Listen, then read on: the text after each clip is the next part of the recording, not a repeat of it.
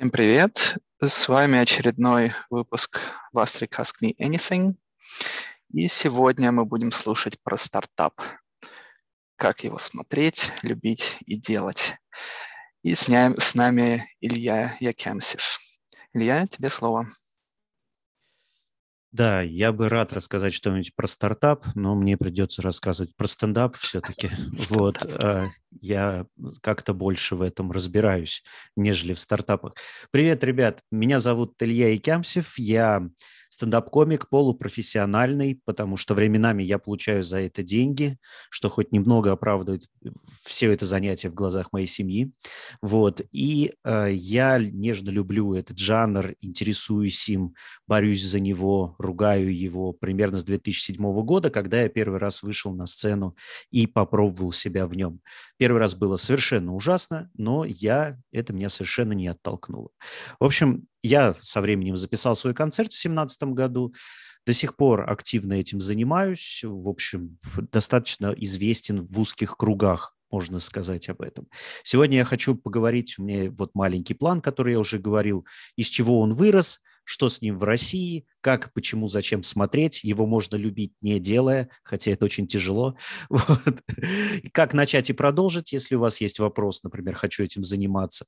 А, есть частый вопрос, как попасть в телевизор и работа или хобби. Это основной вопрос, который мне спрашивают люди через некоторое время после всяких этих рассказов.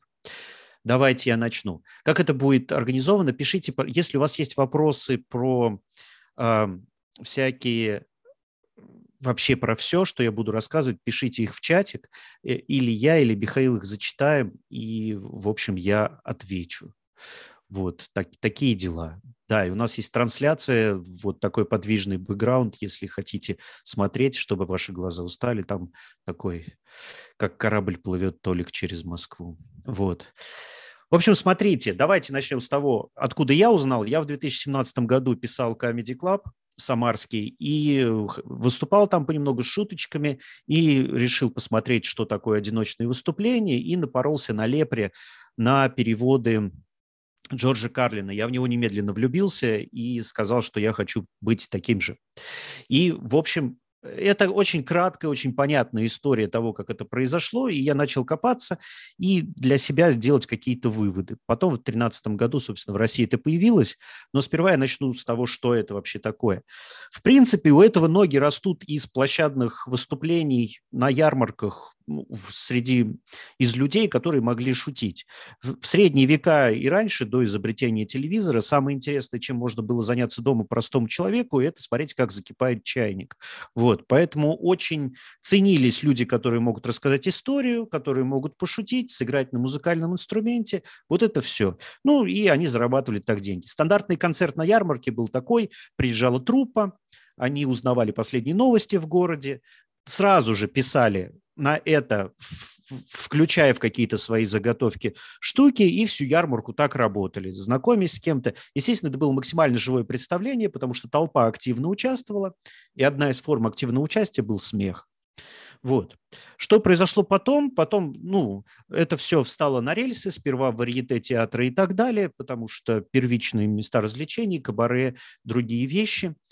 И со временем а, где-то примерно в 40-е годы в Америке, если говорить про Америку, как в такое основное гнездо стендапа сейчас, а, там люди просто разделились на две части. Были Э, люди, которые в одиночку шутили очень правильные шутки в мейнстриме, и были люди, которые шутили в маленьких кабаках, вот что-то типа клубов, уже шутки по вальяжнее. Плюс, если ты хотел шутить пошлые шутки, там тебе нужно было выступать в стрип-клубе, потому что у них была лицензия на пошлость. Вот. Такая, ну, это просто было так организовано. То есть выступала голая женщина или частично голая, а потом выходил чувак, шутил шутки. Или это был конферансье. Большинство стендап-комиков такого времени работали вот в стрип-клубах, собственно. И обычно ставят водораздел по современному стендапу на человеке, который является символической жертвой. Это человек, который умер за шутки. Это Ленни Брюс. Вот. В 50-х годах он очень сильно прославился тем, что шутил, но со временем его очень сильно начало поджимать государство, и этим очень сильно развлеклись газеты. То есть они постоянно, вот он шутит про не те темы, Там очень драматичная история. Я на моем канале снимал про него ролик длиной примерно в час. Суть была в том, что его, ну, прямо скажем, задушили, задушило государство. Он умер с тоски, по сути дела. У него отобрали все деньги, и он там от героинового э, передоза умер в результате. И он стал символом такой борьбы за свободу слова. Э, первый человек, который реально умер за комедию, которого прям все деньги отобрало государство на вот эти суды бесконечные с полицией. Это драматичная история. Если хотите посмотреть ее мельком, посмотрите Marvel's Miss Maisel, которая отмечалась. Там есть Ленни Брюс, и он, по сути дела, введен туда, чтобы никто не задавал вопрос, а вот это Мисс Мейзел, это метафорически Ленни Брюс или нет. Нет, это не Ленни Брюс, это вот... Но Ленни Брюс – это икона стендапа, и с него началась вот эта штука, контекстный стендап. Раньше все шутили обтекаемо, теперь стендап стал о социальным, во-первых, он начал говорить про проблему, он начал говорить от прямого имени и не из образа. То есть Ленни Брюс – это человек, который напрямую привнес такую штуку. Раньше комики в городах читали то, что они увидели в телевизоре. Вот, ну, то есть передавали какие-то штуки. Да, и, э, ну, и Ленни Брюс начал, во-первых, очень много импровизировать и очень много говорить про текущий момент. Появился политический стендап, появился стендап чувственный, и когда пришло вот это время, там, после Сразу после смерти Брюса, буквально через три или два года началась революция цветов в Америке, и Ленни Брюс стал символом вот того добра, э, символом ущемления всего, в общем. Про него есть фильм хороший, а, ну, забыл кого, Том его снимал, в общем, там играет, э, кто играл в выпускнике, я забыл, ну, в общем, хороший тоже чувак. Дастин Хоффман и главную роль играет. О, Дастин Хоффман слабо похож на Лени Брюса, но пускай. Вот. И он является фигурой. Соответственно, вот это водораздел в американском стендапе. После него мы начали разговаривать о чувствах. Стендап развился в разные стороны. Это не только семейное развлечение, но и способ высказывания каких-то тем.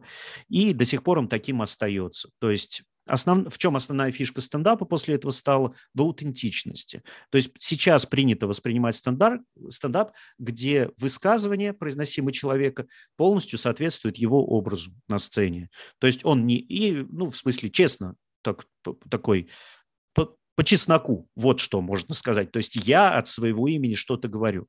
Хороший, естественно, актер изобразит кого угодно, но принято считать, что вот э, перед нами обычный человек, который взошел на сцену и что-то там рассказывает. Жанр сложный, Сейчас мы к этой сложности немножко коснемся чуть-чуть попозже. Стоит поговорить еще про Англию. В Англии другой тип стендапа был. В Англии стендап был социальный. У него раздел социальный, он классовый. То есть там был левый и правый стендап. Правый стендап – это тот, который в телевизоре для домохозяек. Левый стендап – тот, который в, в, в барах. И они были очень политизированы в свое время в своих речах. Там совсем другой перелом. Перелом был где-то в 80-х годах это есть в книге Стюарта Ли про, ну, про его историю. Там понастроили театров, было нечего их заполнять, и молодым комикам, которые хотели выступать, пришлось писать по часу сразу. Такого не было никогда, вот, чтобы быть интересным. Эти театры нужно было заполнять. Это дало такой пинок именно творческий. Ну, вот. Э, надо понимать, что стендап обозначает разные штуки, то есть сейчас стендап является такой, таким полем обсуждения того, чего нельзя, что можно, в частности, заканцелили э, главного сейчас стендап-комика э, Луиси Кея, а, за то, что он там бегал с вынутым членом на перевес по комнате с комиками и с комикесами. Комикесам это не понравилось, и он потерял все. Вот. А, и сейчас пытаются точно то же самое сделать с Дэвом Шапеллом. Это афроамериканский комик, как правильно, не знаю сказать, который, э, собственно, просто выражает свою точку зрения, и Netflix пришлось плохо. Но у него дикое количество поклонников, поэтому там с ним получилось похуже. И он, к тому же, афроамериканец. Все это просто отражение текущих слоев в обществе, и комики, они стоят где-то на границе. Чуть позже поговорим об их социальной функции. Вот. Сейчас э, можно сказать, что главная проблема, комики просто выражают главную проблему расслоения любого общества. Если в Америке это расовая проблема, она основная сейчас, то в Англии это социальная проблема, межклассовая. Это то, с чем они работают в основном, то, на чем, где находятся. Ну и, понятно, в последнее время с фокусом на личности людей. а, собственно, превалирует стендап о личном отношении к чем-то, о личных проблемах, о битве себя с миром, о битве себя с собой и так далее. Буквально 10, 20, 20 лет назад превалировал стендап про битву с миром, про общественные устройства. Сейчас больше сосредоточено на внутренних каких-то чувствах. Это то, что происходит в мире – ну, это буквально история. То есть вам, если хотите знать имена, знайте Ленни Брюса. Это символ. Вот, он везде есть. Стендап его сейчас смотреть невозможно, потому что вы не в контексте. Вот, но его записи есть, они даже переведены на русский язык, потому что есть люди, которые интересовались историей, они одну из записей перевели. Там очень прикольно, он делает концерты, в середине там сирена звучит, и он такой, господи, снова. В общем, это прямо из того периода, когда его сжали. Вот. Это про историю. Она небольшая на самом деле. Самое интересное вот эти вот переломы, как, когда он стал из актерского мастерства мастерством аутентичным. И больше это как в блюзе. В блюзе ценится, что ты тоже бедный, соответствуешь своим песням. Вот. И точно так же в стендапе ценится то, что если ты рассказываешь, ты там. Вот ты тот человек, который, от которого это я согласен слышать. Этим он интересен, этим он разнообразен. Что было в России? Идут до сих пор споры, был ли стендап до 2000-х годов, можно ли назвать советскую эстраду стендапом. У нее были отголоски. То есть, эм, если вы посмотрите э, выступление начала перестройки того же Задорнова, это очень сильно напоминает то, что есть, и Михаил Задорнову можно сказать, ну как, если вам нужен какой-то референс, там, вот это наиболее похоже. Ян Арлазоров тоже делал импров с публикой, собирал ее в своем виде. То есть были люди, которые работали не из образов, а которые просто давали вперед. Неважно, это социальный ли стендап, персональный, семейный, но он вот работал именно из образа честного. Я тут вам ничего не изображаю. Я работаю так. По тот стендап, который начали сперва имитировать делать, возник в середине 2000-х годов. Была небольшая группа людей в Москве, которая пыталась это организовывать. Это все развалилось, развалилось, и примерно в десятых годах закрутилось что-то в клубах Москвы. Люди начали это делать. Это не моя история. Я в то время жил в Самаре и просто читал, что происходит. В частности, это связано с развитием Comedy Club, с, с переосознанием КВН как стандартной струи, что нам делать. И начали тогда же переводить. В 2007 году на Лепре появились первые переводы Карлина, запиханные в трекеры. Вот. И Карлин просто был очень хорош на тот момент, и все люди, которые в 2000-х годах, они Карлину. Морона Дилана начали переводить, начали их возить потихонечку, то есть в 2012-2013 году начались первые гастроли зарубежных комиков в России, их привозили энтузиасты этого дела. Ну и, в общем, их занимался этим человек 30 в России, в принципе. Все остальные, даже если ты работал в комедии, от тебя требовали 10 шуток на тему. Там, например, 10 шуток про Николая Валуева. Это был заказ, все остальное не понималось никак. Вот. И в 2013 году выходит стендап на ТНТ. Проблема была в том, что когда ты занимался стендапом, ты не мог объяснить, что будет людям. То есть надо было писать юмористические монологи, что-то там такое. Вот если ты писал стендап, делать. В 2013 году выходит первый сезон стендапа на ТНТ, и слово стендап люди начинают разжевывать. Первый год они восп... все воспринимали слово стендап как программу. Поэтому, когда ты говорил стендап, люди приходили и спрашивали, а где вот эти люди-то с телевизора, что такое? Но со временем, за эти годы, люди поняли, что это жанр, и сейчас уже люди ходят. Все это развивается достаточно бурно. Кроме телепрограмм есть куча других вещей, которые стоит посмотреть. Это то, что я про что рас, рассказывать сейчас буду. Сейчас в России стендап достаточно сильно растет. Это самое, у него есть хорошее свойство. Это самое дешевое шоу. Ну, вот просто это, ну, человек с микрофоном, все, достаточно. и понятно, что на, на фоне уменьшающихся доходов это просто единственное, что в стендапе достаточно мало пьют, потому что если ты устраиваешь дискотеку, там и выпьют тебе, и посуду разобьют, за нее заплатят, и все такое. В стендапе э, чек не такой большой, там не так много едят, и не так много пьют, и не так долго. Вот, но само по себе просто шоу, оно прикольное. Плюс люди начали разбираться, люди начали отличать комиков одного от другого, люди начали составлять мнение. Сейчас расскажу, как это происходит. Я встречался с... Так, это про российский стендап. Если у вас про российский стендап есть какие-то вопросы или вообще вопросы, вы их тоже пишите, чтобы тупо не забыть. Это очень краткая история. Хорошо, да, действительно пишут. Недавно вот Михаил написал. Да, это очень молодой жанр. То есть я в нем с 2007 года, я старик в стендапе. Вот буквально старик. Вот здесь люди вот сейчас приходят, для них все новое совершенно. Смотри. Слушай, а, а можно, можно да. я тебя спрошу сразу тогда? Да.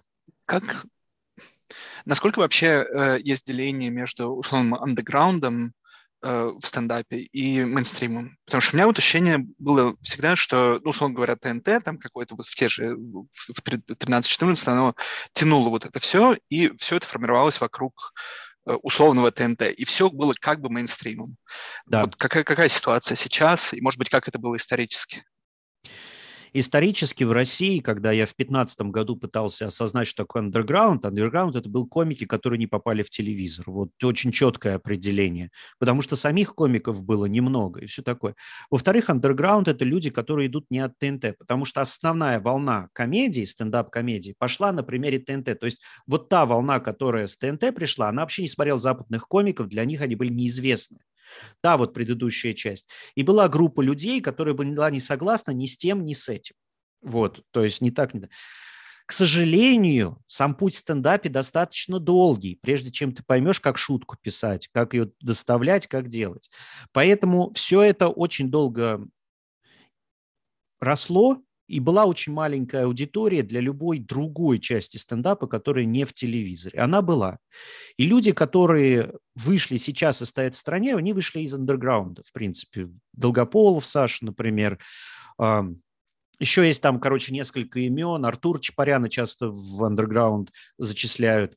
Это известные люди, и они умеют шутить. У них есть весь аппарат, но раньше это смотрелось просто другим текстом, даже не столько шутками. Вот, другим подходом, другим мышлением. В любом случае, вы сейчас можете, это уже, уже там шутки, уже много.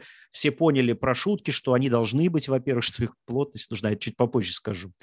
Поэтому, говоря про андерграунд, он сейчас имеет свою аудиторию, слава Богу. И можно назвать, что есть люди, которые просто не согласны с мейнстримом, для них творческая реализация состоит в другом. Вот. И их можно найти, они научились снимать себя, они научились быть где-то, научились быть известными. Вот это очень важный момент. Поэтому вот примерно так к этому стоит относиться. Это текущее состояние, но все время бурлит, все время что-то новое. Перехожу тогда к следующему пункту, это где брать и зачем смотреть. А, я хочу сказать, что стендап полюбить трудно, если ты вошел в него не с того конца. Что такое не свой конец? Обычно к тебе прибегает товарищ и говорит, смотри, смотри, смотри, смотри, что ты смотришь, и тебе это вообще не для тебя. Ты начинаешь это понимать, что это какая-то штука. И большинство людей после первого такого опыта, пар, пары-тройки, кому-то вообще не нравится стендап на ТНТ, например, бывает такое. Э, регулярно причем, чаще, чем вы думаете. И э, люди говорят, нет, нет, это вообще не то, что я хотел бы смотреть. Хорошо, бывают э, люди, которые просто прямо скажем, в других типах искусства, тип, ну, они знают театр, понимают, что такое игра, и для них на сцене человек, который пытается не играть изо всех сил, а, выглядит странно просто. Люди, люди есть, которые больше в кино или больше в музыке, все такое, все нормально, вам просто может жанр не подходить. Это, это, это как говорится, кому что. Но если говорить про стендап, стоит попробовать комиков, несколько, даже много, минут по 10. Сейчас очень много презентационных штук, чтобы просто разобраться, это не нравится жанр или не нравится комик. Вот. Как, как определить? Во-первых, выбирайте комика максимально внешне похожего на вас. Это очень странный совет, но, скорее всего, он будет шутить про что-то для вас близкое, просто потому, что он так выглядит. Аутентичность внешности является основной в стендапе, и, скорее всего, к вам это законнектится. Или, например, как э, если это противоположного пола человека, ну, выбирать лучше своего пола человека и, и так далее, то есть максимально похожего на вас. Второе – это максимально противоположного от вас, то есть противоположный пол, а, лучше девушка, которая вам, скорее всего, понравится и так далее, вас хотя бы заинтересует процесс большая часть из этих людей. Это очень тупой, но очень действующий метод выбора стендап-комика. Послушайте минут 10, потом раз, два, три. Много не слушайте, особенно с первого раза, если вам не идет, просто оставьте. Самое главное, не, не, ну как, насилие к себе не применять в этом деле, как, как говорится. Просто вам, вас должны совпасть темы, мировоззрение, жизнь, тогда вас, ваш поит. Интенсивность, опять же, комиков. Многим нравятся быстрые, многим медленные, многим средние, Кому-то нравится, как отыгрывают люди, кому-то нравится просто стоял, чтобы человек не бегал никуда, я послушаю. Вот, больше нравится в аудио. Шутки люди по-разному, темы берут и так далее. В общем, самый простой совет – выбирайте по себе. Посмотрите в зеркало, поищите такого же стендап-комика. Совершенно не имеет значения, известен он или нет, потому что это известность совершенно случайная вещь, уже сейчас достаточно много отличных комиков, про которых никто не знает. Запредельно много. Больше того, этот комик может жить в том городе, где вы живете, если вы там не в столичных городах. Есть легенда, что в Москве хороший, в Москве такой же. Просто известных комиков здесь больше живет, и все. Больше никак. В Питере прекрасный стендап, в Перми прекрасный стендап, в Казани прекрасный стендап. Вот я из Самары, там есть очень хорошие стендап-комики. В Краснодаре великолепная сцена. То есть можно везде это сделать. Что хорошо в стендапе, это недорогое времяпрепровождение. Если вас он там прикалывает, вы в нем начнете разбираться, то э, вы сможете сходить куда-то. А, и, например, где-нибудь, будучи в городе, сходить и посмотреть, что у них за сцена на какой-нибудь сборный концерт комиков этого города. Это прикольно. Для меня, по крайней мере, точно совершенно. Дальше. Где брать? Есть э, большие каналы, есть стендап на ТНТ, можете посмотреть его, если вам заходит, то и ладно. Сейчас это гораздо более перемешанные люди, чем первые сезоны были одни и те же люди. Сейчас это очень перемешанное шоу. И на ТНТ же выходит шоу э, «Женский стендап». А, оно определенного формата, сам формат вам может не подойти, темы не могут не подойти. Это мейнстрим. Они никогда не затрагивают политику, они никогда не затрагивают скользкие острые темы, но это всегда смешно. Ну, то есть это, по крайней мере, рассчитано на то, чтобы вы посмеялись без вариантов. Также, ну, на стендап-клуб номер один, канале стендап-клуб номер один есть концерты, программа стендап-комики. Там все очень своеобразно, у стендап-клуба номер один свой вкус, но если вам он покажется прикольным, то хорошо. И есть еще некоторые каналы э, региональных объединений. Я крайне рекомендую Екатеринбургский стендап. Э, вот у них есть э, стендап-клуб в Екатеринбурге, очень хороший, очень сильный. Они выпускают программу, там комики, которые могут вам прийтись на душу, у них свой темп.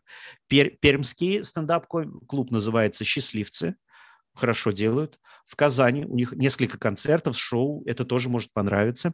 Казанский стендап-клуб регулярно выпускает записи комиков.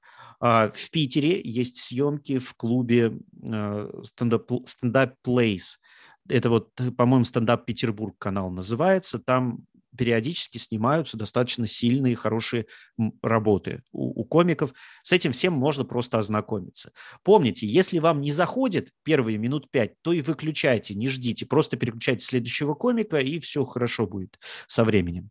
Вот.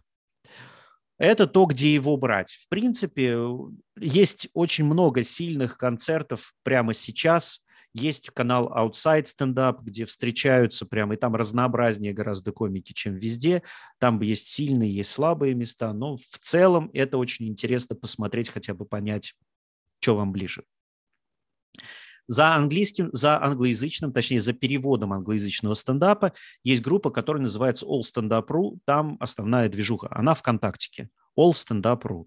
Вот. И в этом All Stand Up вы можете спокойно нарыть для себя мейнстримных и самых знаменитых комиков, либо с субтитрами. Смотрите, поставьтесь с субтитрами, там интонация очень много чего значит. В стендапе не так много выразительных средств, и интонация речи – это серьезная штука для понимания. И э, там же есть дублированные с полным наложением. Обычно выпускается сперва субтитры, а потом дубляж. Все можете найти, в этом во ВКонтактике все там есть, это вас там отправить в группу в Телеграме, где полный архив лежит, там можно усмотреться часовых концертов просто до посинения. Вот это откуда его брать. А, зачем смотреть? А, дело в том, что стендап – это место самой, самой быстрой реакции, самой быстрой формулировки современного мира. Э, и эта формулировка, она устная, она напрямую на передачу смысла, потому что она словами. То есть, когда вы смотрите видео, изображение, монтаж, дополнительные штуки, так может получиться, что за монтажом вы упустите смысл или за монтажом передернут. Здесь чистое устройство речи. Если вы любите поболтать, если вам нравится именно вот коннект с человеком через мысли, когда передается словом, вы любите литературу, например, есть много очень хорошо пишущих стендап-комиков, есть простые, есть сложные, вам зайдет и так. Плюс у каждого стендап-комика, у хорошего есть своя неповторимая манера, с ней познакомиться просто прикольно. И очень важно, попытайтесь смотреть стендап живьем. Записанный стендап ну, я понимаю, сейчас эпидемия, и вот это все, оно очень сильно треснуло по стендапу. Но стендап живьем – это вообще не тот опыт, чем стендап по телевизору. Я вам крайне рекомендую, если вы найдете комика, который нравится, попытаться найти его живой концерт и сходить на него, посидеть где-нибудь в стороне. Вообще все иначе. Вообще. То есть полностью, чтобы вы понимали. Хорошо, это вот по тому, где его искать, откуда брать, что делать. Это вот начальные точки, из которых вы можете сходить в стендап без особой травмы, я бы так сказал, чтобы э, ну, какие-то вещи для себя понять. Нравится вам, не нравится, потому что, чтобы понравилось, надо чуть поглубже посмотреть. Я знаю много людей, которые на третьем, четвертом комике нашли что-то для себя, поняли, как это работает. Вот. Давайте вот этот этап я окончил, просто откуда черпать. Э, давайте поговорим, как, э, как начать и продолжать. Чтобы начать делать стендап, э, правильный совет, начать, нужно начать делать стендап. Вот. Просто выйти на сцену с какой-то шуткой и сказать. Есть специальные мероприятия, называются открытые микрофоны. Если вы живете не в Москве и не в Питере, найти их очень легко. Надо просто поискать open mic ваш город и сделать. Если вы в Москве, здесь есть специальный открытый микрофон для новичков, платишь 500 рублей или приводишь своих двух несчастных друзей, вот, и, в общем, они должны там что-то выпить и съесть на какую-то сумму. И ради бога пробуй. Вот. И я рекомендую всем попробовать, чтобы примерно понять уровень тоски среднего комика в процессе работы. Вот. Но у вас может пойти или не зайти. В любом случае жизненный опыт какой-то. Это, это как прыжок в прорубь один раз в жизни стоит всем сделать. Вот. А, это начать. Точно так же пишите открытый микрофон свой город или open mic свой город или стендап свой город. Там обязательно есть объявление об открытых микрофонах. И на особенно в региональных открытых микрофонах, все очень любят новичков, потому что на новичков все еще ходят их друзья. На любого опытного комика друзья никогда не ходят вот, потому что он их задолбал. Вот, э, это очень важный момент в стендапе. А, чтобы продолжить, нужно понять, нравится ли вам это. Должно нравиться все. Ну, то есть сам выход на сцену, ощущение, вот этот вот выплеск адреналина после э, выступления. Вам, должно нравиться настолько, что даже плохое ваше выступление, вы все равно такой, э, ладно, в следующий раз. Вот если это происходит, все хорошо. Я видел много людей, которые очень хорошо начинали в стендапе, но им это просто было пофигу. Вот. И это тоже вариант жизни. Вы можете сказать, ну, пробовал я, да ну, что-то как не так. Вот. Продолжать вы уже там делаете круг, спрашиваете людей, как лучше, что делать и так далее. Отдельно здесь был вопрос про стендап-курсы. Это неплохой способ попробовать стендап. Вы не научитесь делать стендап, но, по крайней мере, пройдете первые этапы вот достаточно щадящие. Вам объяснят, как стоять на сцене, как туда заходить, слазить. На самом деле это для начинающего комика это основная наука, чтобы не умереть на сцене, нежели сделать шутку. И плюс, скорее всего, опытный человек посмотрит ваше выступление, скажет, о, о чем думать. Потому что в начале основной момент это не то, как писать шутки, а то, вот я написал что-то, я не понимаю, это шутка, не шутка, почему она работает, не работает. Хороший вариант получить совет от опытного комика. Скорее всего, более опытные комики вам тоже дадут совет, если вы просто спросите. Это нормально для всех, нормально поддерживать друг друга, но всякое бывает. Поэтому если вы выбираете стендап-курс, опять же, посмотрите, кто, кто тренер, если, и посмотрите его стендап. Если ваш, его стендап ваш прикал, вас прикалывает, скорее всего, это будет нормально. Но помните, что хороший стендап-комик не равно хороший тренер по стендапу, преподаватель. Это две разные, два разных навыка. Вот. Это про то, как начать и продолжать. Продолжите, посмотрите.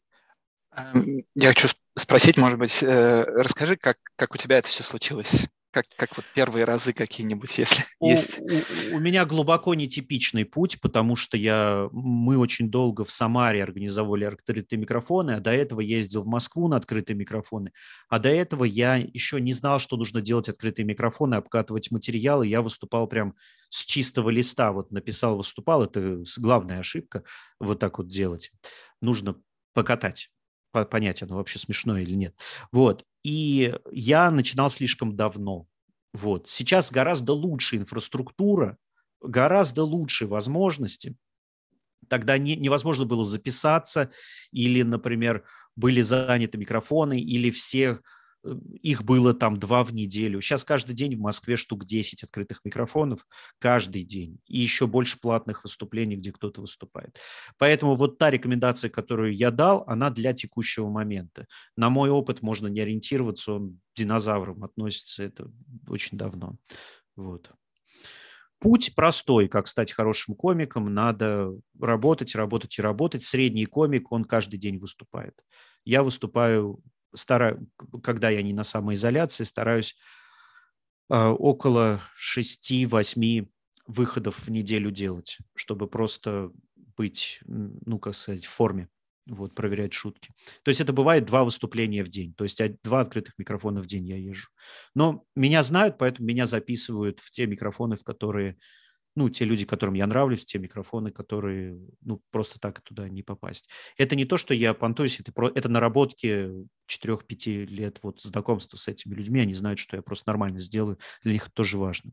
Да, и надо понимать очень важно, если вы идете на открытый микрофон, все ожидают, что это будет смешно. Многие люди воспринимают открытый микрофон для драматического выражения или что открытый микрофон чем-то им должен за их приход, что-то там должно быть. Нет, Ваша задача на открытом микрофоне сделать смешно за 3-5 минут. Это все, для чего он нужен. Вот, люди пришли посмеяться. Это примерно так, да. Вот интересно, на, на, на этих открытых микрофонах, насколько вообще обычно публика дружелюбна? То есть, он говоря, ну ты новичок, там, ты выходишь первый раз и рассказал какую-нибудь ну, как бы фигню, тебя там забросают э, стаканчиками или нет? За этим внимательно очень следит ведущий. Э, бывают там люди, которым там не нравится, они просто туда пришли. В начале открытый микрофон ведущий честно говорит, что в основном будет херня. Вот. Если вы посмеетесь, это хорошо. Вот, вам повезло. Поэтому ловите каждый момент, не, скажем так, не это самое. И там всегда говорят, комики проверяют материал. Это бесплатно. Вы пришли сюда бесплатно. Мы вам ничего не должны. Вот, страдайте. Вот типа того. Основа открытого микрофона – это ритм. Как бы плох не был человек, в течение трех минут он уйдет. Вот, и все, и будет следующий, скорее всего, плохой. Вот, так что там это нормально. Вот, на вас концентрироваться никто не будет. Вот, примерно так. Ну, то есть это небезопасно психологически, потому что вы все равно будете дергаться. Скорее всего, кто-то на вас там косо посмотрит, вы будете переживать, но это, скажем так, ограничение сценического выступления. Вот. Я сам делал, вел открытые микрофоны, прекрасно понимаю, насколько это травматично, особенно в первые разы может быть. То есть у нас плакали люди, после этого. У нас просто есть, бывают люди, которые очень хорошо шутят в компании, но сцена это немножко другое, и у них прям облом на лице написан. То есть, ну, вот так вот.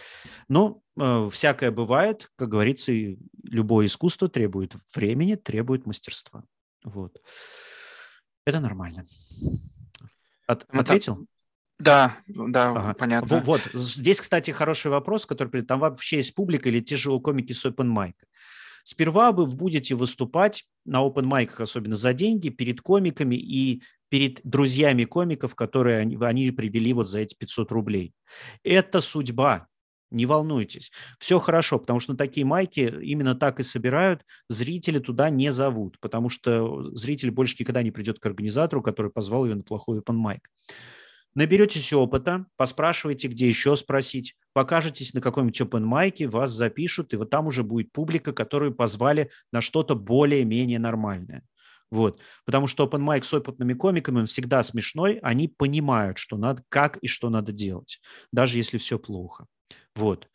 Те же комики с Open Mic, не волнуйтесь, это такие же люди. Если они смеются, вы совсем молодец. Вот. Примерно так. Вот. Давайте я перейду к следующему пункту, который наметил, как написать шутку. Объясняю очень примитивно и очень в общем. Шутка – это разрушение ожиданий в основном. То есть вы, у нее есть две части. Сперва вы заносите контекст, привычный для всех, в котором каждый человек примерно знает, как бы он поступил, или вы напрямую говорите правильный вариант поступления и делаете из этого логичный, но нестандартный вывод. То есть, например, шутка ведет к чему-то, что не так. И делаете этот вывод как можно ближе к концу шутки. Вот и все. Лучше всего, если слово, которое меняет все, написано в конце. Вот. Это все, что вам нужно сдать о шутке. Хорошо? вот. Это самое примитивное объяснение, это просто слом стереотипа. И если вы не знаете, что делать, не знаете, как писать шутку, берете стереотип, чуть-чуть шутите не так. Просто его меняете чуть-чуть, и в определенный момент шутка получится. Отсюда вопрос, соответственно. В шутке главное не слом, а в шутке главное грамотно объяснить контекст. Вот. Очень многие люди думают, что последняя часть шутки важная. Нет, все важно. Все важно от начала до конца. Вот. А здесь вопрос, как тогда работает комедия наблюдения. Она так и работает. Человек говорит что-то, вот обычную ситуацию, в которой вы... Мне очень нравится бит Майка Макинтайра про надевание штанов, про примерку штанов. То, как люди ведут себя в раздевалке, он просто на это указывает и гипертрофирует это немножко. То есть он говорит, зачем, когда мы надеваем штаны, приседаем. Вот. И приседаем немножко. Мы же ничего, мы никогда так не делаем в жизни, когда носим штаны. И он просто начинает это показывать, много раз приседать. И вот эта гипертрофированная ситуация, потому что она чуть-чуть растянута, чуть-чуть слом. То есть ты приседаешь не один раз, когда пробуешь штаны, а много раз. Она выдает смех. Это очень хорошая, очень простая, очень примитивная шутка, которая основана на отыгрыше. Вот, то есть там панч, отыгрыш, вот это преувеличение. Вы можете преувеличить что угодно. То есть, ну, типа, если у меня лошадь она в дом не заходит, уже как-то прикольно. Давай что-нибудь дальше скажи. Это не шутка, но уже какой-то намек есть. Вот, то есть гипертрофированные вещи, придуманные вещи, вот примерно так. Просто вы наблюдаете что-то и, например, говорите стереотип. То есть, типа, мы звоним, говорим «Алло», что это за слово? Откуда? Просто обратите внимание, алло, почему мы по-английски начинаем разговор, а потом продолжаем по-русски? Что случилось? Вот, вы можете развить эту тему, она уже прикольная. Она простая, но прикольная. Все с ней хорошо. Вы просто еще дальше, еще круче, еще четче обозначите свое сомнение, и люди такие, точно, а зачем мы говорим алло? То есть чем хороша комедия наблюдения? Она описывает обычные ситуации, и сетап простой. Все в нем были. Все в нем были. Вот чем проста. И чем сложна комедия наблюдения, сложно новый панч придумать, потому что комедией наблюдения занимаются, блин, все. Вот. То есть это обычно, то есть в жизни что-то происходит, а зачем? И сделать ее оригинально очень трудно. Вот. Поэтому яркий пример комедии наблюдений, яркий пример комедии наблюдений – это когда вы в офисе с людьми очень давно работаете, и вы постоянно в одном контексте, и вы можете панч сделать прямо сейчас. Ну вот так называемые шуточки у кулера. Вот потому что все в одном контексте, ты просто говоришь слово – и вот сетап у тебя длиною в год был к этой шутке. Мы все работали, мы все все знаем. Именно поэтому вот шутники в компаниях достаточно тяжело на сцене, они не умеют создавать сетап обычно. То есть они не умеют его проговаривать, вот четко, быстро выразить ситуацию. Или, например, люди занимают панч, они думают, что все слышат. Это обычно лозунги политические какие-нибудь. Но ведь он плохой человек, да? И человек ждет, а люди такие, а что нам думать-то? То есть задача комика – дать эту мысль. Вот это вот вторая там паразитическая штука, которую я слышу в стендапе регулярно. Сам так делал, все нормально. О, хор- хороший вопрос. Стало ли сложнее смеяться после понимания структуры комедии? Это от тебя не зависит. Стало сложнее смеяться, когда ты услышал шутки, внезапно понял, что большинство шуток на открытых микрофонах просто повторяется. Вот. Когда ты много на них ходишь, там типа темы, Например, э, э, а, они как, как вирус, то есть кто-то нашел хорошую новую тему, и, блин, все в нее начали шутить. Или там, ну, простые шутки, или, или шутки от тупника, типа хэштеги, зачем нужны хэштеги? Ты же думаешь, да блин, ну чувак, ну ты знаешь, зачем нужны хэштеги. Зачем ты это все тянешь? Вот. Сделай что-то новое. Вот. Поэтому не сложнее, но после структуры комедии я могу разобрать для себя, что было, но первый раз, просматривая какое-то выступление, я смеюсь, я не включаю эту штуку, я не анализирую ее. Вот. И я делаю это сознательно. Я заметил, что когда я начинаю анализировать комедию, в процессе комедии, значит, мне скучно. Вот, и все. Хороший стендап, он, это, это литературный прием, это сценическое действие, и задача хорошего стендап-комика – захватить тебя в эту историю. Как это театральные приемы и литературные. Вот. Поэтому спасибо, Павел, за вопрос. Виктор, Виктор, да. А, вот. А, это прям контекстный вопрос.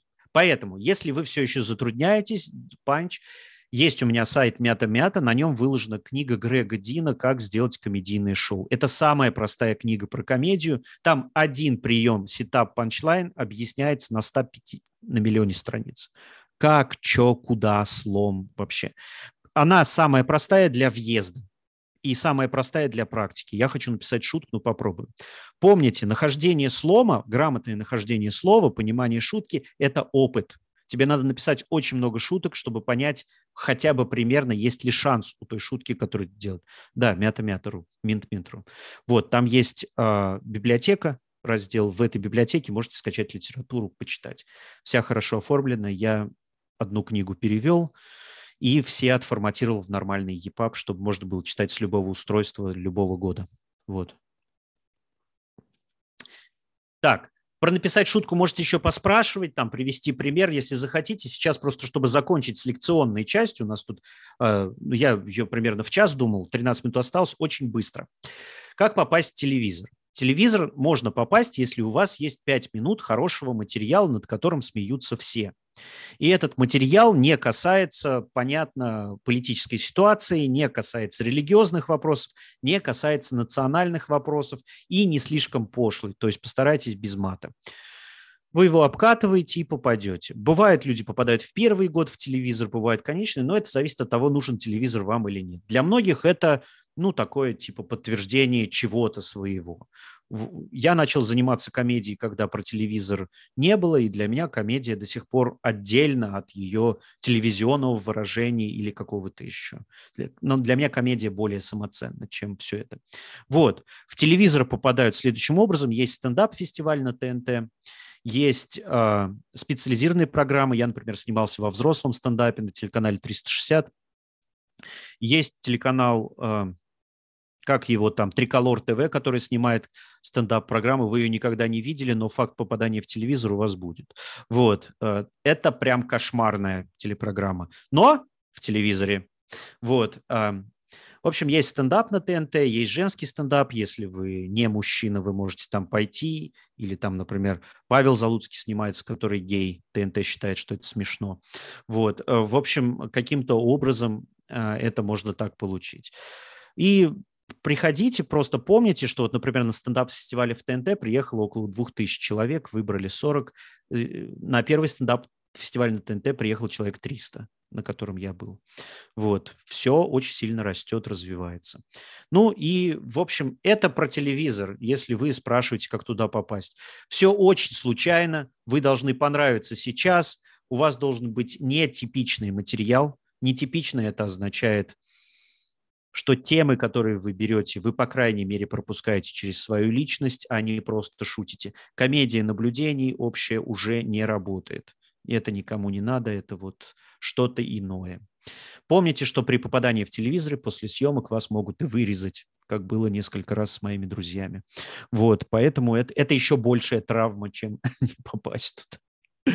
Вот. Ну, я смеюсь от, от горя, скорее, чем от э, радости. Вот. Это примерно путь. Помните, в телевизоре всегда нужен материал задешево. Материал задешево – это конкурсы. Вот, вам не платят ничего за них. За него Вот, потому что люди смотрят конкурс, а не вас. У этого же есть и минусы. Если вы в конкурсной программе, вас забывают на день после выхода вашего эфира. Вот, потому что дальше следующая конкурсная программа. Конкурс интереснее вашего материала. Всегда. Вот. Это пример телевизора. Да, и телевизор абсолютно рандомная вещь. Никто не знает, как и с чем вы туда попадете. Вообще. Вот. Нет пути определенного. Поэтому просто работайте, со временем можете показаться.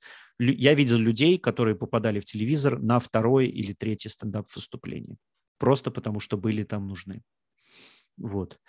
Это примерно так. Вот. Через некоторое время, через некоторое время, это года через 3-4 упорного занятия, вы будете знать все входы и подходите ли вы в этот вход или нет. Сейчас это пока очень быстро. На Западе этот путь занимает 15-20 лет. Вот. То есть у нас все очень быстро. У нас щадящий вариант стендап. Так, часто ли возникает ситуация в формате «О, стендапер, круто, а ну пошути». Слава богу, те, кто знает люди меня, они так не спрашивают, потому что я шучу очень матерно, это мой выбор. И в компании это обычно уши вянут. Э, есть очень хороший ответ, о, ты зритель стендапа, ну давай посмейся. Вот, примерно так. Ну, то есть шутка должна быть контекстной. Гораздо лучше просто вести разговор и вставлять в разговор шутки, нежели специально пыжиться. Это вот как представляете себе человек, который пришел в компанию, и от того, что им нечего сказать, начал просто анекдотами сыпать. Это тяжеловато. Вот, ну просто и с его стороны, и с вашей.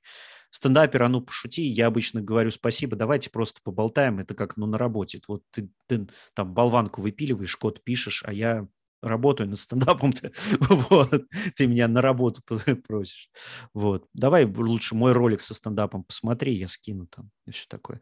Ну, я примерно...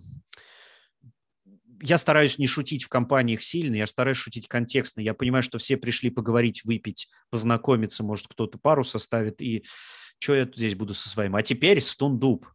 Вот, типа того. Вот Василий Зуев, кстати. Про работу или хобби следующий пункт. Василий Зуев задает вопрос в стендапе «Много денег».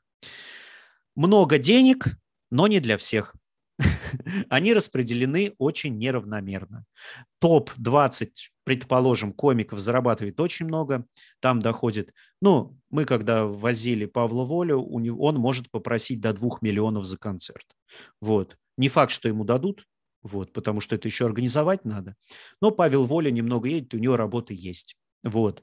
А, скажем так, э, сейчас стендап-комик нормально известный, с хорошей биографией, с хорошей бывшей или текущей поддержкой от телеканала или от э, радио, может взять за концерт 400-500 тысяч рублей. Это оплачиваемая работа, но чтобы туда дойти, никто не знает как. Обычно это цепочка, серия везения. То есть ты должен кому-то понравиться, ты должен стабильно проработать на людей, тебе должны помочь, или твой материал может быть настолько актуален, что люди тебя внезапно начнут смотреть. Все очень непонятно. То есть каждая карьера стендап-комика, особенно успешно, это череда случайностей. Вот.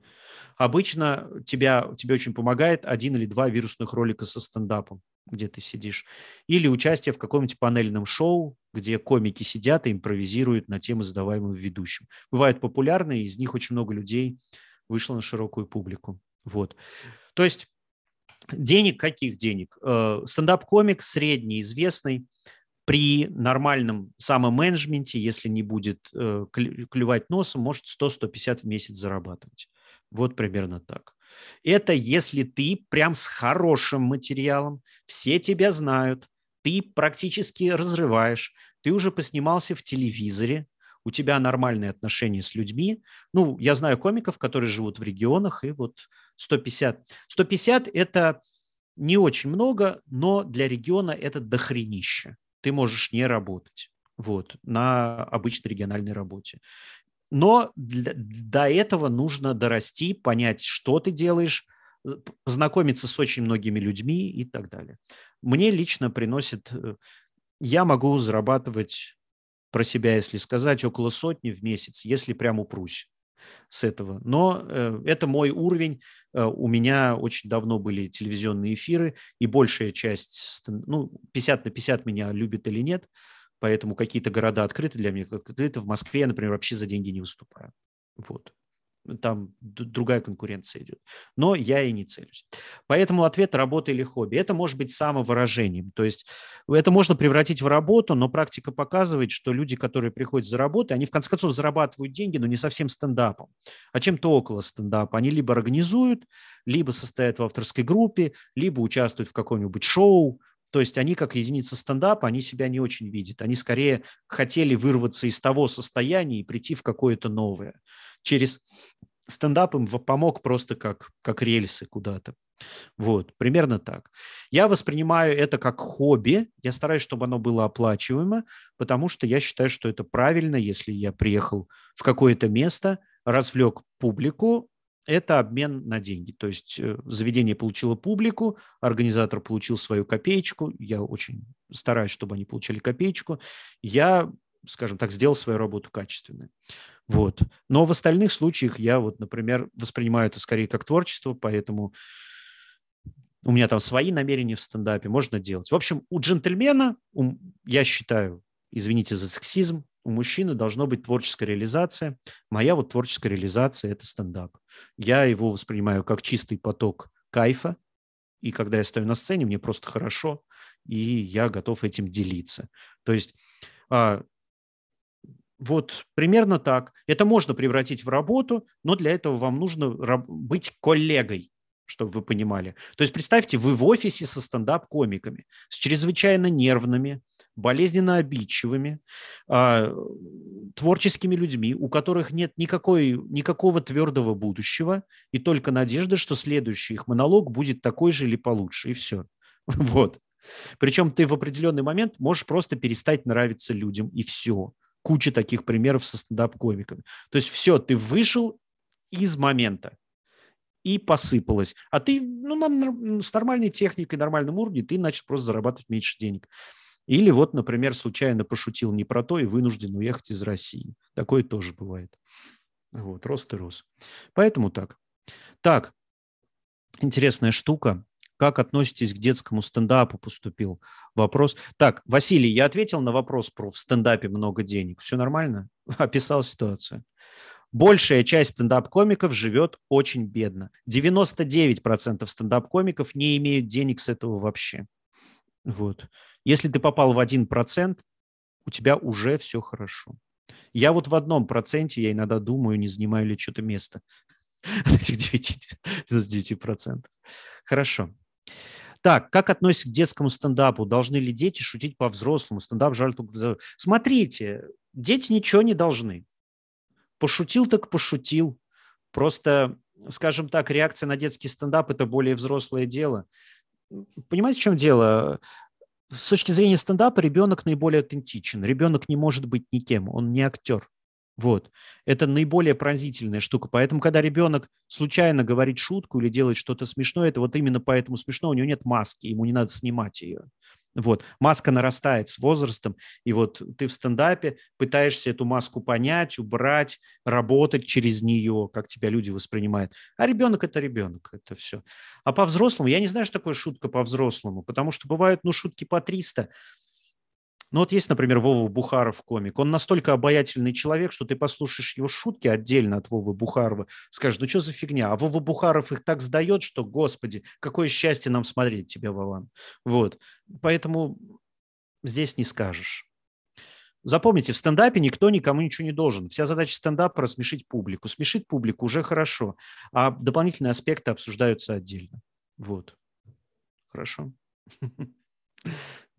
Примерно так. Ответил, Евгений? Так, так, так, так. Ага. Виктор пишет вопрос. Я, я буду озвучивать тогда, Михаил. Мы с Михаилом э, разговариваем. Я вот да, конечно, пошел. давай. давай, да. давай. Телевизионный стендап пишут авторские группы, стендаперы самостоятельно. Знаете, по-всякому. Бывали случаи, когда человеку писали концерт полностью, он его просто принимал и читал. Но большая часть стендап-комиков, она пришла через свою работу. У тебя нет денег просто, особенно в начале, на авторов. Там нет людей, которые пришли через авторов. Обычно это пишут стендап как для известного человека, Типа, я видел, как делал стендап Ольга Бузова, я уверен, ей написали. Я видел, как делал стендап, ну, еще несколько человек достаточно известных. У них то хорошие, то плохие. Когда хорошо, слышно, что это не он писал. Когда ты начинаешь разбираться в стендапе, ты понимаешь, это шутки этого человека или нет.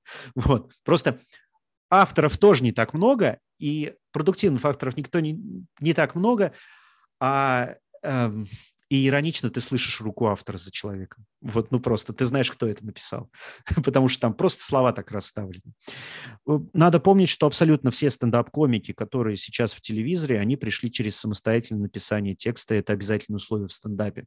Тебя в стендапе слушать не будут, точно так же, как нет авторов стендапа, которые никогда не делали стендап.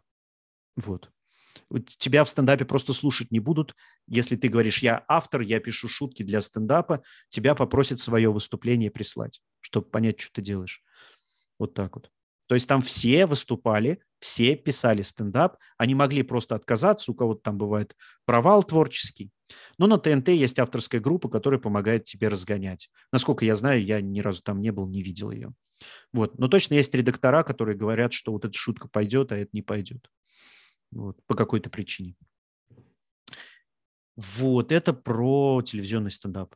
Обычно идея исходит от комика, по крайней мере, идея шутки. А добить, разогнать ее временами помогает. Я тоже работаю с друзьями. Ну, временами у меня получается договориться с друзьями, посидеть, просто почитать. Или я на выступлении, если кто-то видел, я спрашиваю фидбэк. Типа, что как? Что ты увидел? Но это тоже можно назвать соавторством. Вот такой. А, если есть еще вопрос по авторским группам, говорите. Но бывают авторские группы, есть авторские группы, чаще всего это редактора каких-то программ, текущие или бывшие. Вот. По стендапу. Вот. У московских стендаперов есть разделение тусовки, конкуренция между ними. Например, стендап-клуб номер один на дух не переносит стендап на ТНТ или вроде того. Сейчас уже стерлось. Раньше была. Э, там э, история стендап-клуба включает первого то, что они не очень удачно сделали рекламу в первый месяц, и стендап-комикам с ТНТ запретили у них выступать навсегда. И с этого началась история стендап-клуба номер один. Вот. Но сейчас уже комики, которые стендап-клуб номер один выступают на ТНТ, ребята с ТНТ заходят в стендап-клуб номер один, но не выступают, чаще всего не выступают там, это очень редко. Вот. Но это было когда-то, но потом все поняли, что и стендап-клуб номер один, он стал продакшн-компанией. Они сейчас в основном занимаются скорее производством шоу панельных. Вот. И стендап э, на ТНТ, оттуда основные люди ушли, они свободно делать, что хотят. Ну, есть, например, стендап-стор, который открыл Белый, Каргинов, Ахмедова и Азамат. А, и, короче, они там просто и выступают. Им незачем ходить куда-то. Вот, у них там всегда биток. И сейчас стендап-клубов в Москве то ли 8, то ли 9, то ли 10. В общем, раньше стендап-клуб номер один был номер один первый а, и единственный. А сейчас это просто, ну, самый старый стендап-клуб в Москве. Вот. Примерно так. Вот. Примерно так. Да, там еще были вопросы, которые есть. Вы пишите вопросы, если они у вас возникают, я на них отвечу. Просто я по-моему, знаю. Накидали вопросы в комменты. Здесь, сейчас я перезагружу, 11 комментов. Да, из них часть все это. Вот Михаил, например, спрашивает, а, наш уважаемый ведущий организатор, насколько занятие стендапом повлияло на другие части жизни? Хуже, лучше берут на работу, проще общаться с людьми, что такого? Повлияло, очень сильно причем повлияло. Во-первых, на наем на работу я всегда сразу говорю, что я действующий стендап-комик, у меня активный канал, и я активно этим занимаюсь, и некоторым людям это не подходило. В некоторых компаниях прямо говорят, такого рода активность нами не приветствуется. Обычно это люди, которые работают с ГОСами. Вот. Для них это все риск, и нафиг не нужные проблемы. А сейчас я, когда сейчас я работаю, я работаю в Сбере, Э, с agile коучем, и я, когда говорил, я прямо сказал нормально, и мне Сбер сказали, о, отлично, нам как раз нужен ведущий мероприятий внутри Сбера, который бы нам сделал. То есть вот в плюс вылезло. А что ты там на канале делаешь, это отлично. Я обычно устраиваюсь на работу, говорю, что я никогда не шучу про работу. Никогда. Это вот у меня закрытая тема. Ну, просто не надо, ни им, ни мне, зачем это все такое. Это может быть двояко истолковано, ерунда какая-то. Вот. И я гораздо лучше, в разы лучше начал выступать публично. Вот, в разы. Я знаю, где шутка, я знаю ритм. Там в стендапе главный ритм, понять, что такое. И вот когда я делал доклады, одна из причин, почему мои доклады на айтишные темы, на темы психологии на работе, на темы организации команд воспринимаются хорошо. Я умею пошутить внутри, умею ритм задать, и я прекрасно знаю, откуда это взялось. Вот. Поэтому, если вы думаете, зачем это может пригодиться, это просто навык публичных выступлений. Вы регулярно поработаете, вы перестанете бояться микрофона, толпы. Понимаете, это счастье делать не стендап. Если ты делаешь публичное выступление, господи, они не должны смеяться все время. Какая радость, как легко. Понимаете, это, это замечательно. Поэтому, кстати, если вы хотите э, профессионально поднять свой навык э, именно публичных выступлений, это лучший вариант, потому что вы регулярно будете выходить на сцену. И даже если это вас не увлечет далеко, вы поймете, как стоять, как держать микрофон, как в него говорить, как собрать внимание людей, что такое ритм на сцене. Вам помогут, ну, то есть все это. А, вот так вот. Так, здесь в чатик приходит, то есть я прочитал вот а, что-то такого плана, э, многие, когда я более-менее начал заниматься стендапом, это был очень большой шок для большинства знакомых моих. Они думали, что я, ну, на уровне самодеятельности, ну, весь стендап – это самодеятельность, вот, на уровне художественной самодеятельности делаю, и сейчас с уважением делаю. Ну, и к моим детям временами спрашивают, там иногда крутят мои выступления, у меня редкая фамилия, и моих детей спрашивают, не твой ли папа там? Мои дети говорят, мой. Все такие, о, вот так вот примерно. Ну, это такие прикольные моменты скорее. Ну и, честно говоря, это очень сильно подняло вопросы внутри моей семьи, что мы можем говорить. Мы лучше начали понимать друг друга с женой, когда мы начали обсуждать мои выступления. Поэтому так. Вот. То есть это часть, часть это причина поговорить о чем-то, что у нас есть. Вот. А, вопрос в чатике пришел. Как часто приходит выдумывать, приукрашивать историю, чтобы выступление получилось веселее? Чаще всего переставлять слова. То есть основное, что ты делаешь, это подбираешь правильный порядок слов, чтобы шутка получилась. Потому что просто история, чаще всего это история. Ну, прикольная история. Вот. А чтобы люди начали смеяться, прям тебе нужно технически признать. Приукрашивать, да, как говорится, не соврешь, не расскажешь. Вот. Но это... Э, я думал об этом. То есть, ну вот, с одной стороны, аутентичность, типа правда, а с другой стороны, типа приукрасил. Как это делать? Но мне кажется, что это приукрашивание – это скорее смазка. Ну, типа, чтобы человек вот смеясь воспринял что-то серьезное. Ведь, по сути дела, любая метафора, гипербола или что-то еще – это приукрашивание, как литературный прием. Ты приукрасил почему-то что-то. И я подуспокоился по этому поводу. Главное, большую часть говорить от себя. Даже если ты приукрасил или сломал э, тему, у тебя просто произошло что-то в жизни, и ты подумаешь, как же странно это. Я не обращал внимания, вот насколько это странно. А дальше ты пишешь панч, просто сочиняя ситуацию, в которой это будет еще страннее. Вот, ну, типа, вот каким-то образом. И получается шутка. На самом деле ты обращаешь внимание на сетап скорее, то есть твое выступление о сетапе, а не о панче. Это вот типичные шутки типа... А, а представьте себе, чтобы если было бы вот так вот. Или, например, ну ведь у этих людей нету вот этого вот, они как-то живут, вот такие вот темы завороты. Это тоже фантазия, но она воспринимается нормально как объяснение ситуации. Поэтому тут бабушка надвое сказала. Я предпочитаю не слушать фантазийные истории. И истории высосаны из пальца, проблемы высосаны из пальца. Я предпочитаю, когда сетап, он более-менее жизненный, контекстный. То есть смотришь на человека, да, у него такие проблемы могут быть. Или когда тебе здоровый мужик там начинает выступать и думает, ох, эти силиконовые женщины. Я думаю, вот насколько ты далек от силиконовых женщин вот прям галактическое расстояние между тобой и ими. Они вообще не для тебя себя делали. Ну, прямо скажем, вот откуда у тебя что? И это гораздо лучший вопрос в сетапе, чем просто возмущаться ими. Почему я думаю про силиконовых же? Это вот интересно. вот. Примерно так. Um, так, Юра Своев пишет, um, как в кругу состоявшихся комиков относится к тем, кто пришел попробовать, а не пришел подготовленным? Нормально. Все с этого начинали, нет никакого давления, э, и больше того, особо никто не обращает внимания на это. Вот, потому что большая часть, которые приходят на открытые микрофоны, они не так долго этим занимаются. Там постоянный поток новых людей, ты их не запоминаешь даже. Вот человек прозанимался год, ты такой, о, да, ты настойчивый. Вот, и все, это уже человек, с которым можно поговорить. А так, первые два-три выступления, ну, ради бога, выходи на сцену. Вот. Никто, никто просто не обратит внимания. Вот. Что еще кто-то появился. Слишком большой поток, лица не запоминают люди. Вот. Для себя это делайте. Делайте для себя. Вот. Пишет Виктор Паничкин нам. Форматы вроде «Спасибо, у меня все, банальный заработок денег» или «Валюта стендап плюс импровизации». Тут какая штука? Смотрите, э, все комики ищут какой-то формат, потому что стендап-концерт пишется где-то год, если ты причем сильно работаешь. И понятно, что за этот год хотелось бы, чтобы люди тебя не забыли. Вот. И каждый стендап-комик пытается придумать что-то такое, что он может выпускать регулярно. Я выпускаю подкаст, я выпускаю какие-то мнения. Вот у меня давно очень концерт вышел, я его с пандемией не могу закончить. Вот. Но я понимаю, что моя публика не должна расходиться просто потому, что я прекратил с ними разговаривать. И все эти форматы направлены именно на это.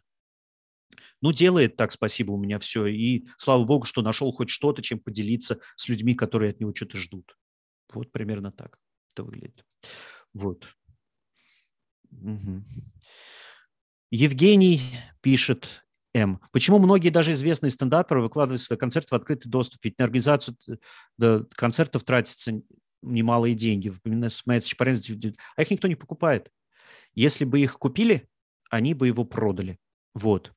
Но есть момент, что когда у тебя уже хорошие заработки с, эм, с концерта, ты понимаешь, что концерт и так посмотрит. Больше того, с рекламы на YouTube он у тебя, может быть, даже более-менее отобьется. Вот. Тут это экономический вопрос. Плюс, если ты делаешь сам, ты делаешь так, как тебе надо. В любом случае, если это какой-то канал, у него есть какие-то требования, понимания, какие-то просьбы, какие-то ограничения свои. И они тоже немножко давят каждый раз. Поэтому это нормальное решение. А, а, не зарабатывает никто стендап-концертом. Если бы человек мог бы его куда продать, но их не покупают. Телеканалы не покупают стендап-концерты, это слишком рискованная вещь, слишком редкая. Телеканалы покупают что-то повторяющееся. Вот. Они не покупают единичные случаи. Очень редко показывают какой-нибудь стендап-концерт. Ну, и сейчас стендап-концерты, которые сняты на уровне телевизора, так, чтобы показать их мало. Вот. И у людей, которые их сняли, у них на это есть деньги. Вот. То есть здесь замкнутый круг, как бы это рациональность, свобода, э, свобода творчества и э, типа я могу на это потратить. Я вот делал его год, и я хочу записать его так, как я его вижу. Вот, и записал. Вот, многие стендап-комики, особенно которые много работают, это творческие люди, для них вот сказать, как я говорю, без мнения редактора, достаточно важно. Окей. Михаил Короб... О, Михаил, господи ты, боже мой. Какой процент шуток, которые уходят в стол просто? Сколько вообще уходит на написание шутки? По-разному. Бывает, ты пишешь шутку, и она прям сразу. И ты пытаешься ее улучшить, дописать, да нет, не надо, она уже сразу. А бывает, вот тема тебе важна, тебе сетап важен, тебе мысль важна, и ты мучишься. У меня сейчас начала вставать в концерт шутка, которую я написал в 2015. Просто я научился, я понял, что с ней делать. Прошло сколько? Семь лет. Вот. То есть бывает. В стол пишу очень много, но я предпочитаю сейчас, поскольку очень много стендап-клубов ведут свой э, канал, те стендап-клубы, с которыми у меня хорошие отношения, они предлагают прийти к ним что-то записать. И то, что не, я вижу, что она не лезет в мой концерт, но это шутка, которая шутка, или набор, тема какая-нибудь, вот сейчас я договариваюсь с одним из там клубов, чтобы записать блок из 50 минут. Вот. То есть совсем в стол они не лезут, они потом возникают обратно. То есть не бывает такого, что ты забыл. Ты просто сидишь, тебе делать нечего, листаешь что-нибудь старое, такого забыл. Вот что у меня была такая идея, и сейчас ты пришел в той форме, что у тебя есть понимание, как ее реализовать. Ну и слава богу. Вот. То есть по-разному бывает. Совершенно по-разному. Давайте дальше тогда, чтобы это... Добрый день. Вопрос, который поднимается в лекции, как начать заниматься стендапом, мне с психологически практически. Я на него ответил, по-моему, да? То есть идете на открытый микрофон, или если вам трудно его найти, найдите стендап-курсы. Э, и воспримите это как э, деньги, потраченные на удовольствие. Вот типа вы на лыжах покатались где-то, то же самое на стендап-курсы сходили.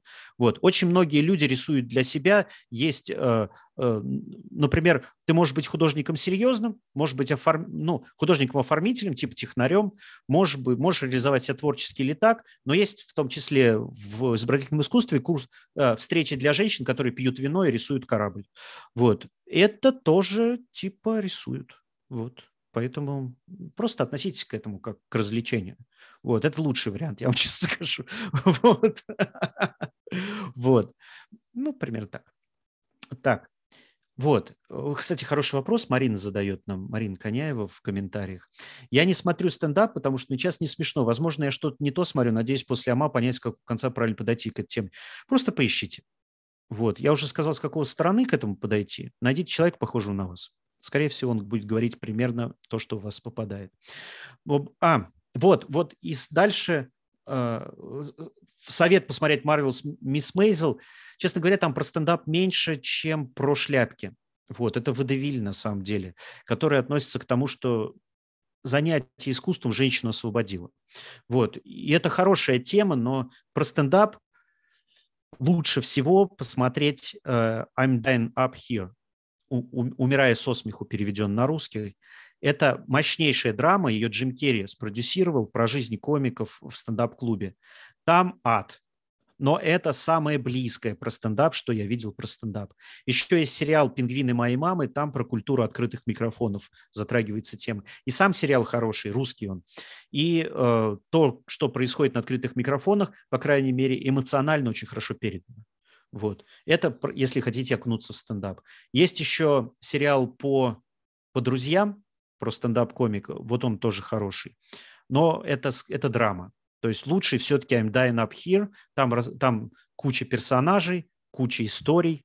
Он великолепно начинается. И он там про жизнь, смерть и взаимоотношения. Два сезона, оба сезона великолепные. Вообще без провисов. Вот. И, ну, естественно, стаб-комики снимаю. Здесь хороший пример Рики Джервиса, Офис, Afterlife, Extras. Все хорошо у него. Он хороший автор. Вот. И смотрите, здесь очень хорошо Михаил Долкамен. Я не могу сказать, что на русском мне что-то заходит. Я не очень исследовал, у меня есть некоторый задвиг. Пошлые шутки по-русски мне звучат грубо и неприятно, по-английски норм. Я думал над этим. Это очень интересная, не то что проблема, очень интересное свойство человека. Дело в том, что есть еще так называемая культурная наработка у тебя. То есть ты каждое слово в своей жизни сопоставляешь со своим опытом. У тебя есть шлейф. И вот для русского человека слова матерные, они несут контекстную нагрузку. Они очень понятно, что значат. Прям серьезно. И они значат в том числе социально. Потому что если ты слышишь слово матерное откуда-то, и ты в социуме русских людей, которые тоже это поняли, тебе надо социально среагировать на это. То есть ты не можешь, это очень трудно отдаться. Поэтому, кстати, э, в стендап-клубах всегда темно и столики сдвинуты близко. Никто не должен видеть лицо соседа. Вот. Что он делает? Ты должен максимально быть открытым. И это нормально. Быть таким – это просто твоя культура. Все нормально. Тебе нужно делать на самом деле диапазон расширяется. Я тоже начинал с Джорджа Карлина, я не понимал, почему вот он шутит, как вселенная устроена, а следующая шутка у него про то, как он в платок сморкался и сопли разглядывал. Вот, ну, буквально. Или, например, он выходит на концерт и говорит, ну что, короче, поговорим про то, как устроено американское общество или опять про пердеж вагины говорит, я запердеж вагину. Вот, примерно так. То есть, и я не понимал этого. А потом я понял, что у меня диапазон сильно расширился после того, как я стал стендап, я понял, что это шутки. И мне я не обязан на них а их обдумывать социально и реагировать с точки зрения моего опыта. Я приобретаю новый. Так мне подошло, и сейчас я занимаю позицию, что шутка может быть сколь угодно пошлой, если она подана хорошо, в нужный момент, в нужном контексте, и это смешно, все нормально все нормально. Вот. И это действительно проблема, потому что когда ты смотришь западного комика, он говорит, the fuck is this?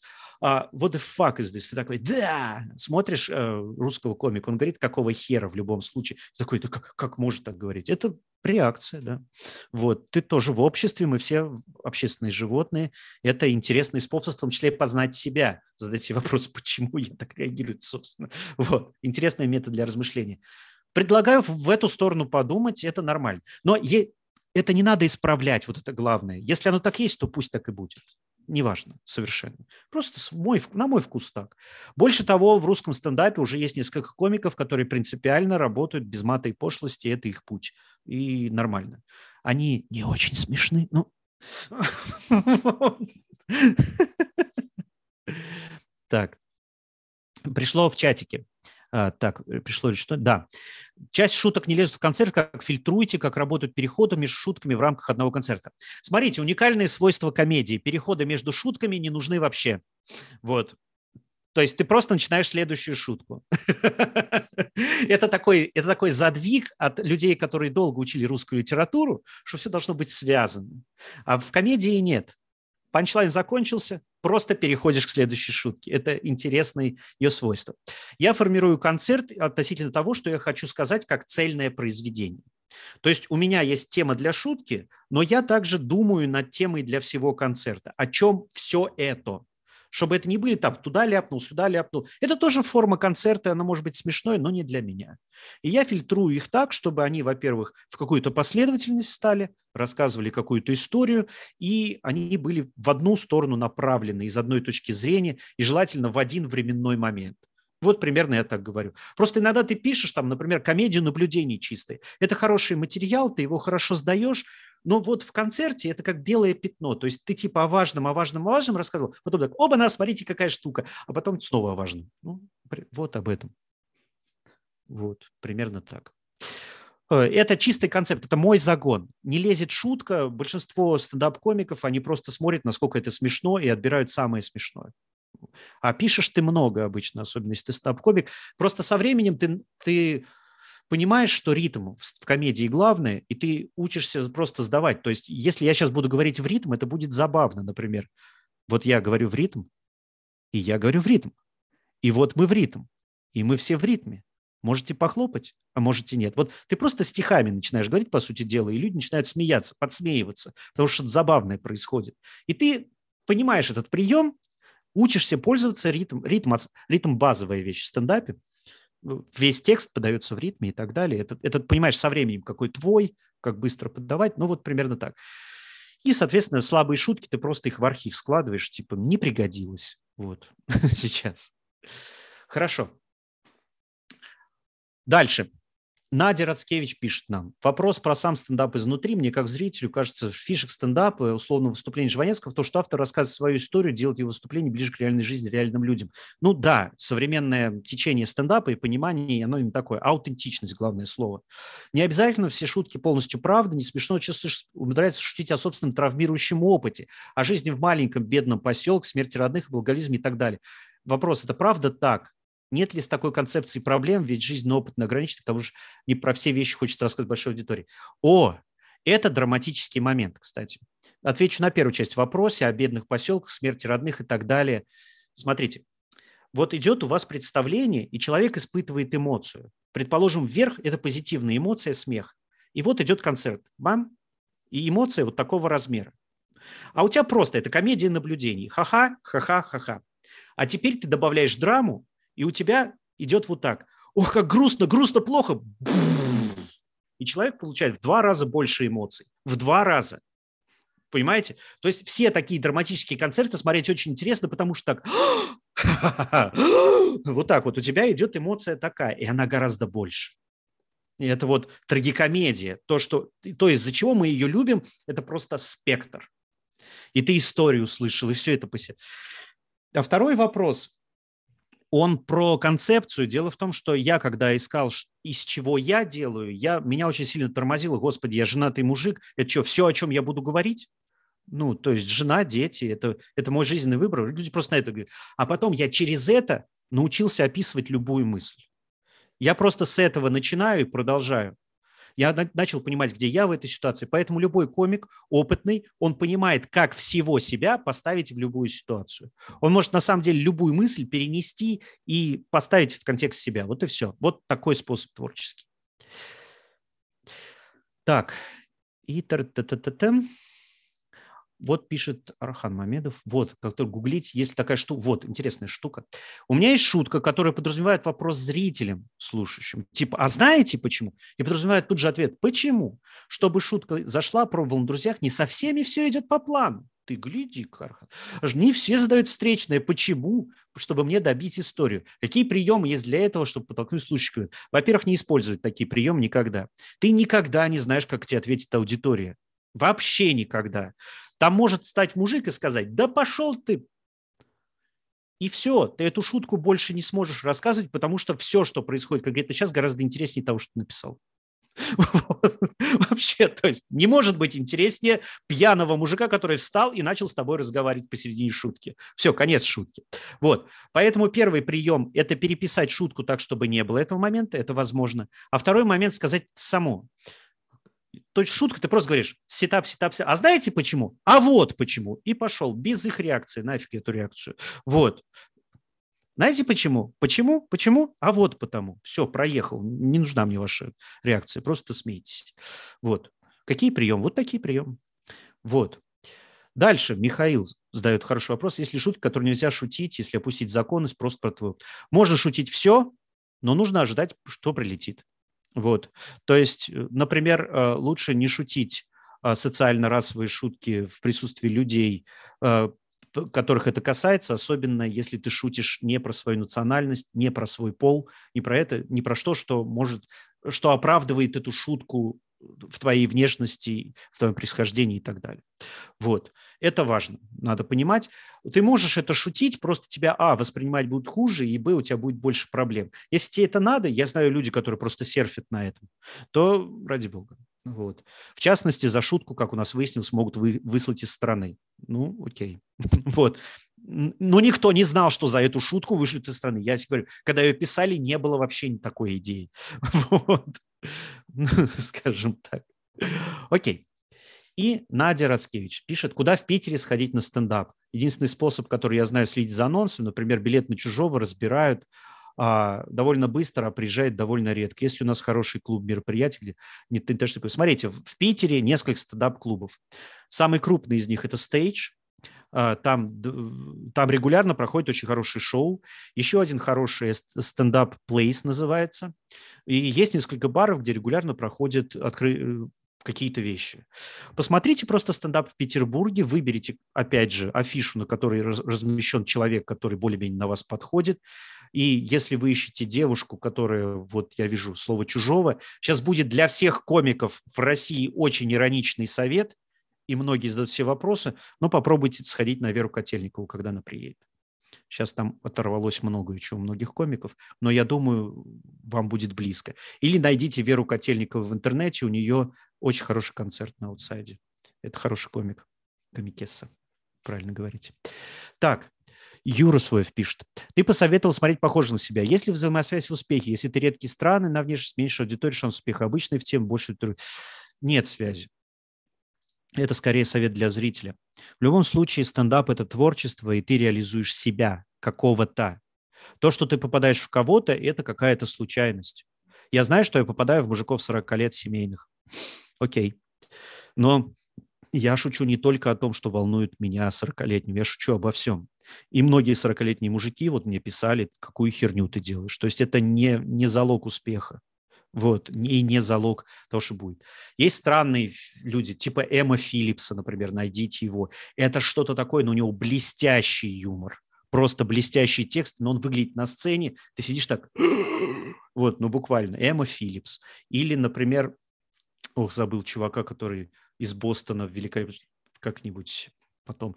Посмотрите, там рядом с Эммой Филлипсом будет куча людей, которые тоже выглядят очень странно, но у них блестящий материал, великолепная подача, ты его не забудешь. И он, блин, ни на кого не похож. Я не знаю того Эмма Филлипса, который бы нашел Эмма Филлипса для себя. Вот. Примерно так.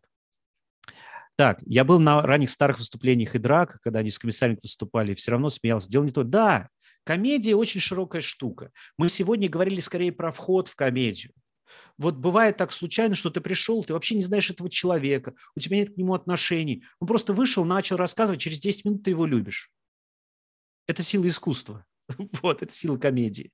Поэтому мы, я говорю именно про щадящий вход. А в случайности с вами. Я регулярно бывал на выступлениях очень известных комиков, и эти выступления мне не так нравились, как люди, которые разогревали этого комика. Вот. Просто я находил так людей или находил какие-то записи в интернете каких-то стендап-комиков откуда-то и думал, ого, так круто, и ты там живешь, и вот у тебя такое движение. Поэтому не, не воспринимайте эти советы как однозначный способ полюбить. Вот. Хорошо. Я вроде бы ответил на все вопросы, которые были в тексте и в чатике. Вот. Слушай, а вот у меня еще один вопрос возник. Давай. Эм, угу. В чем, как ты думаешь, различие концептуальное между российским стендапом и зарубежным? И есть ли оно, есть ли какая-то российская особенность, так скажем? Или все примерно про одно? Он очень молодой.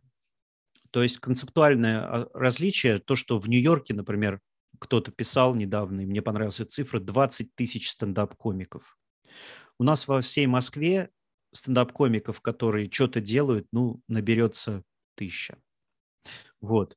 Мы настолько на ранней стадии зарождения стендапа, что вообще что-то смешное считается уже очень удачным. Вот, в Америке, если ты смешной, ты обычный. Вот. Поэтому мы, когда говорим о текущем состоянии российского стендапа, это все равно очень случайные вещи и очень редкие. Плюс у нас нету градации стендапа, у нас нет прослойки хренового стендапа.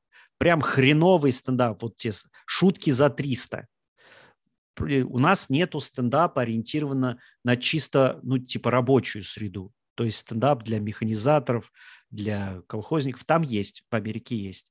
И там, вот я смотрел, для, могу привести пример. А, мне недавно референс присылали, ну как недавно, года два назад пытались снять телепрограмму, она, у нее простая идея. В Америке такую снимают на Comedy Central. Там стендап-комик рассказывает историю, и ее сразу экранизируют. То есть стендап начался, и там скетч по ней. Вот прям сразу идет. И там такой материал, то есть там прям чувак снимается в телевизоре, он рассказывает про штаны деда с панчами, типа, видели трусы деда? Яйца-то из них висят? Висят яйца. А засранные какие они? Дед ходит, пердит. Что вот это? И он так 10 минут. Вот. И там такого стендапа миллион. Ты просто говоришь, вот на этого типа я больше не приду, например, потому что он мне вот так не подходит. А он там коммерческий. То есть этот тип ездит и деньги зарабатывает с ним. У нас с таким хрен заработаешь. Ну вот просто у нас такое. Вот. И вот этих слоев у нас нет. У нас нет системы стендап-клубов, у нас нет системы букинга. Мы в таком зародыше в России. И по тексту, вот еще раз говорю, просто смешной концерт уже счастье. Вот. У нас концептуальные концерты есть, концерты хорошо сняты, концерт плохо, но масса, она настолько еще просто пытается понять. У нас комиков-то тех, которые действительно с лицом и могут что-то делать, человек 10 в России. Вот прям которые стендап-комики, стендап-комики. Мы такие, Ху-ху". вот. А все остальные просто умеют писать смешные шутки, идут вечером домой, спят. Вот примерно так. Поэтому мы очень далеко.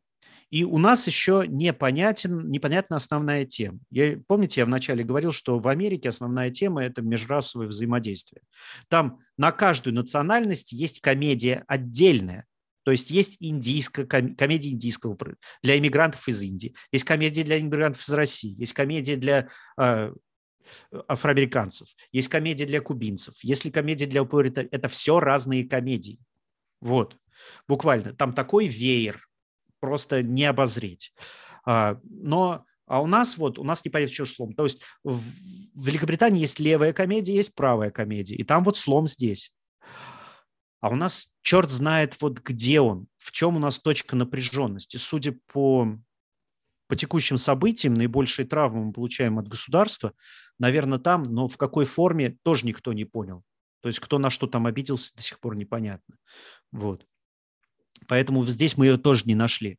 То есть, коме... смотрите, комедия, у нее есть уникальная штука, комики проверяют границы общества. То есть у нас есть какая-то сумма мировоззрений, в которой мы говорим, выход за нее так себе. Ну, то есть не делай туда-сюда. Э, смысл комиков в обществе, кроме того, чтобы радовать, постоянно проверять, а границы-то есть? Или мы можем тут там тоже разговаривать, или все такое. Поэтому это опасная профессия, гибель на границе, стандартное дело. Вот. Но именно такие люди, например, Брюс Уиллис, они прокладывают новые смыслы общения для целого народа. То есть вот буквально. В этом частичный смысл комедии. То есть можно это музыкой делать, можно театром, но комедия самая хлесткая. То есть когда смеются над чем-то, что входит в твой круг обязанностей, тебе в первую очередь обидно. Вот. Ну, ты же живешь, тебе надо защищать свои границы. И эта обида, она может быть непреодолима. Вот примерно так. Поэтому комедию ненавидят люди, те, которых, те которые поддерживают границы. Вот. А, еще вопросик пришел. Я ответил на вопрос, Михаил? Ага. Можно ли перегреть зал на разогреве так, что публика будет смеяться до основного гостя с лучшим материалом? Видел такое не раз. Вот. Это не перегреть зал, это просто у чувака материал лучше, он просто не настолько знаменит. Бывало так, что приезжает какой-нибудь комик из этой, ему просто лень делать этот концерт, он деньги за него получает. А вот чуваку на разогреве прям нужно это выступление, это видно. вот. И он тупо за счет энергии все руинит. ну, типа нельзя расслабляться, а комик главный расслабился. И примерно так. Ну, всякое бывает. Окей. Есть ли еще вопросы, уважаемые мои слушатели, участники? Давайте до, до трех посчитаю. У, у меня есть прием такой, сейчас я обучился на этих. Я просто считаю до трех. Если вопросов нет, пора, наверное, закругляться. Три, два, один. Ну, все. Класс. Слушай, Илья, спасибо тебе большое, было офигенно интересно. Э, Пожалуйста. Так.